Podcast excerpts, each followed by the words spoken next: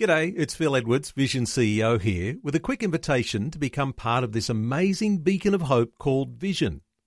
Together we can put our love into action to help people of all kinds build or rebuild their lives on the truth of God.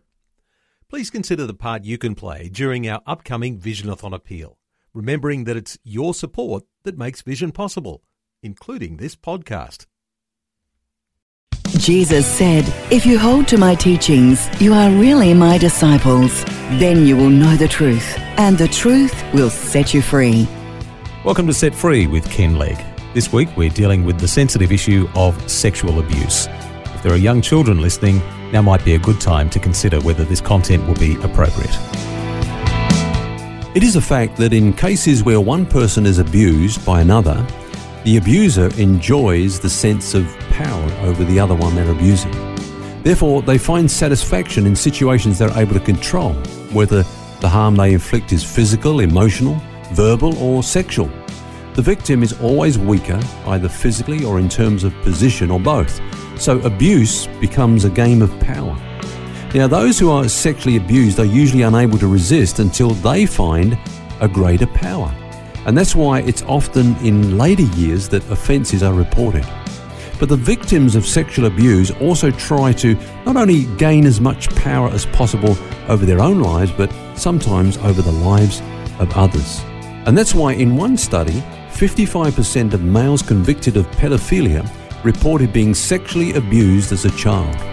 These cycles of abuse are repeated in patterns of learned behavior.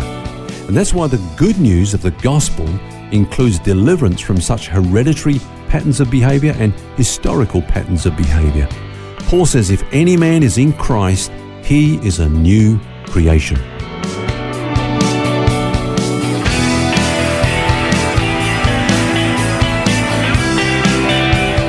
This is Set Free with Ken Legg. Hello and welcome to Set Free with Ken Legg. Phil's my name, and uh, we're looking at the subject of recovery from sexual abuse this week.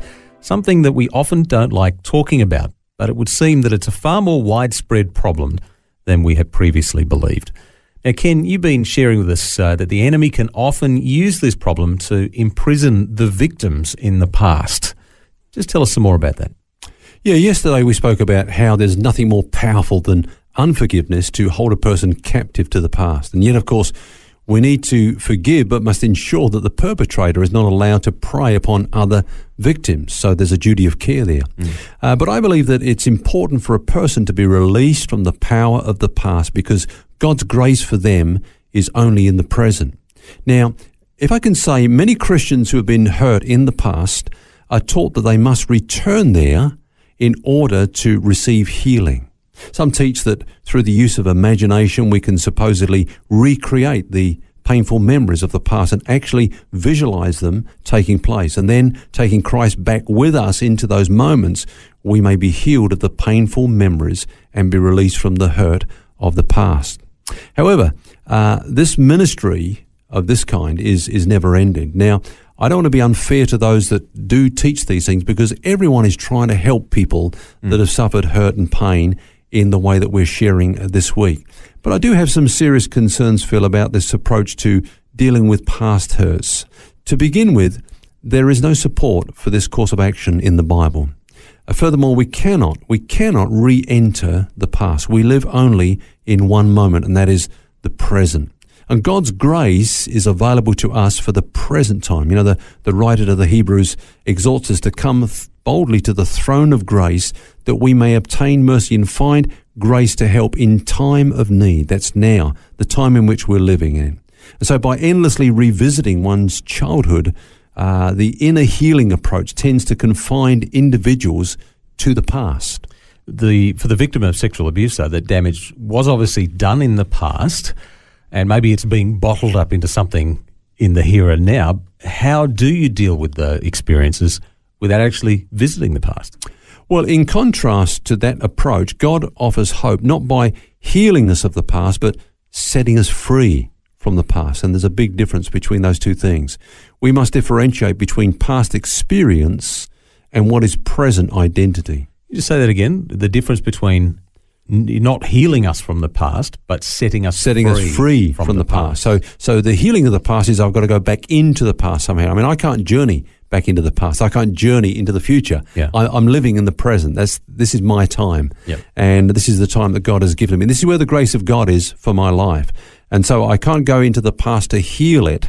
But God has set me free from that. Who I am now is that I'm a new creation. I'm not someone that re- um, received an identity because of what happened to me in the past.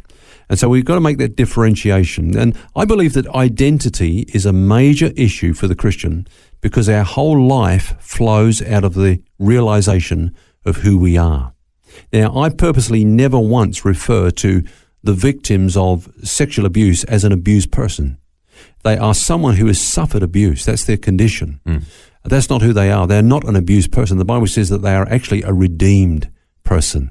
And, and so we've got to really be careful that we don't put a label on a person uh, that is based upon an experience that they've had in the past, because what we'll find is that they will structure their present life around that label that really concerns something that happened to them in the past. So I guess what you're saying is that it's it's not our condition that determines our position, and it would be knowing who we are in Christ really that determines who we are, understanding that we are redeemed. He has redeemed us from whatever it is, with Yeah. sexual abuse or whatever.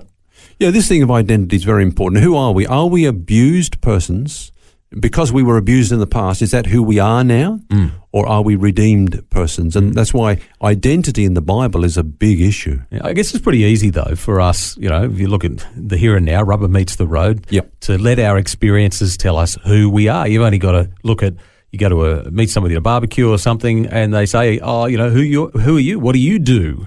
Yeah. And it's the same kind of thing. As much as we say, "Oh, well, I'm a builder or this or that," Yeah. we can think that way about being an abused person. Person, but it's it's really a big rip off, isn't it? It's only God who has the right to tell us who we really are. Only He knows the real truth about you and me. Yeah. And that, that's one of the big subtle differences uh, between past experiences and present, what I call psycho labels. You know, for example, um, somebody might have a drink problem, you know, a problem with alcohol. But when we call them an alcoholic, that's who they are. And so they will structure their whole life around that label. Or, or somebody might have an eating disorder and they're working through that. But if we call them anorexic, that's who they are. That's their identity. And they'll wear that like a badge and they'll structure their whole life around that. And it's the same thing with um, abuse. I was abused as a child, not, not sexually, uh, but physically and emotionally. But I am not an abused person because of a past experience. I am a redeemed person and, and I'm structuring my life around that new identity that God has given to me in Christ. Now, as Christians, we are a new creation. We've got a new identity. You know, Paul says, if anyone is in Christ, he's a new creation. Old things have passed away. Behold, all things are become new. So, And that's the badge that we should wear. yes, absolutely. I mean, I'm not a product of my past, but I'm a product of the cross and the resurrection of Jesus Christ. So, when we're born again, we were taken out of Adam, uh, baptized into Jesus Christ. We died to our old identity, and we were raised with a new identity in Him. So, we no longer reckon our lives from our history, uh, you know, with all that was involved in our history. That's not the sum total of who we are today. That's got actually nothing to do with my present day identity. My identity is based upon his history, what happened at the cross and the resurrection, because he gave birth to a new creation of which I am a part. And so we're not abused persons, we're redeemed persons. That's what I'm saying here. To, to accept a label that's based upon the hurt of the past is actually to enslave ourselves to the very past from which Christ has set us free. And that give, gives even greater power to our abusers because not only did they do something to us back then, they're still affecting the quality of our lives today. And that's why I believe it's important, Phil, that uh, no one who is in Christ needs bear the psychological scars of their past forever. They may have been damaged, but not permanently damaged. Uh, this in no way minimizes the traumatic experiences of the past, but it does offer hope for a new beginning, which is consistent with the message of the gospel of our Lord Jesus Christ. You know, in Christ, God has provided complete wholeness, not just for those who are brought up in a loving, secure, stable home, but for everyone. Hmm.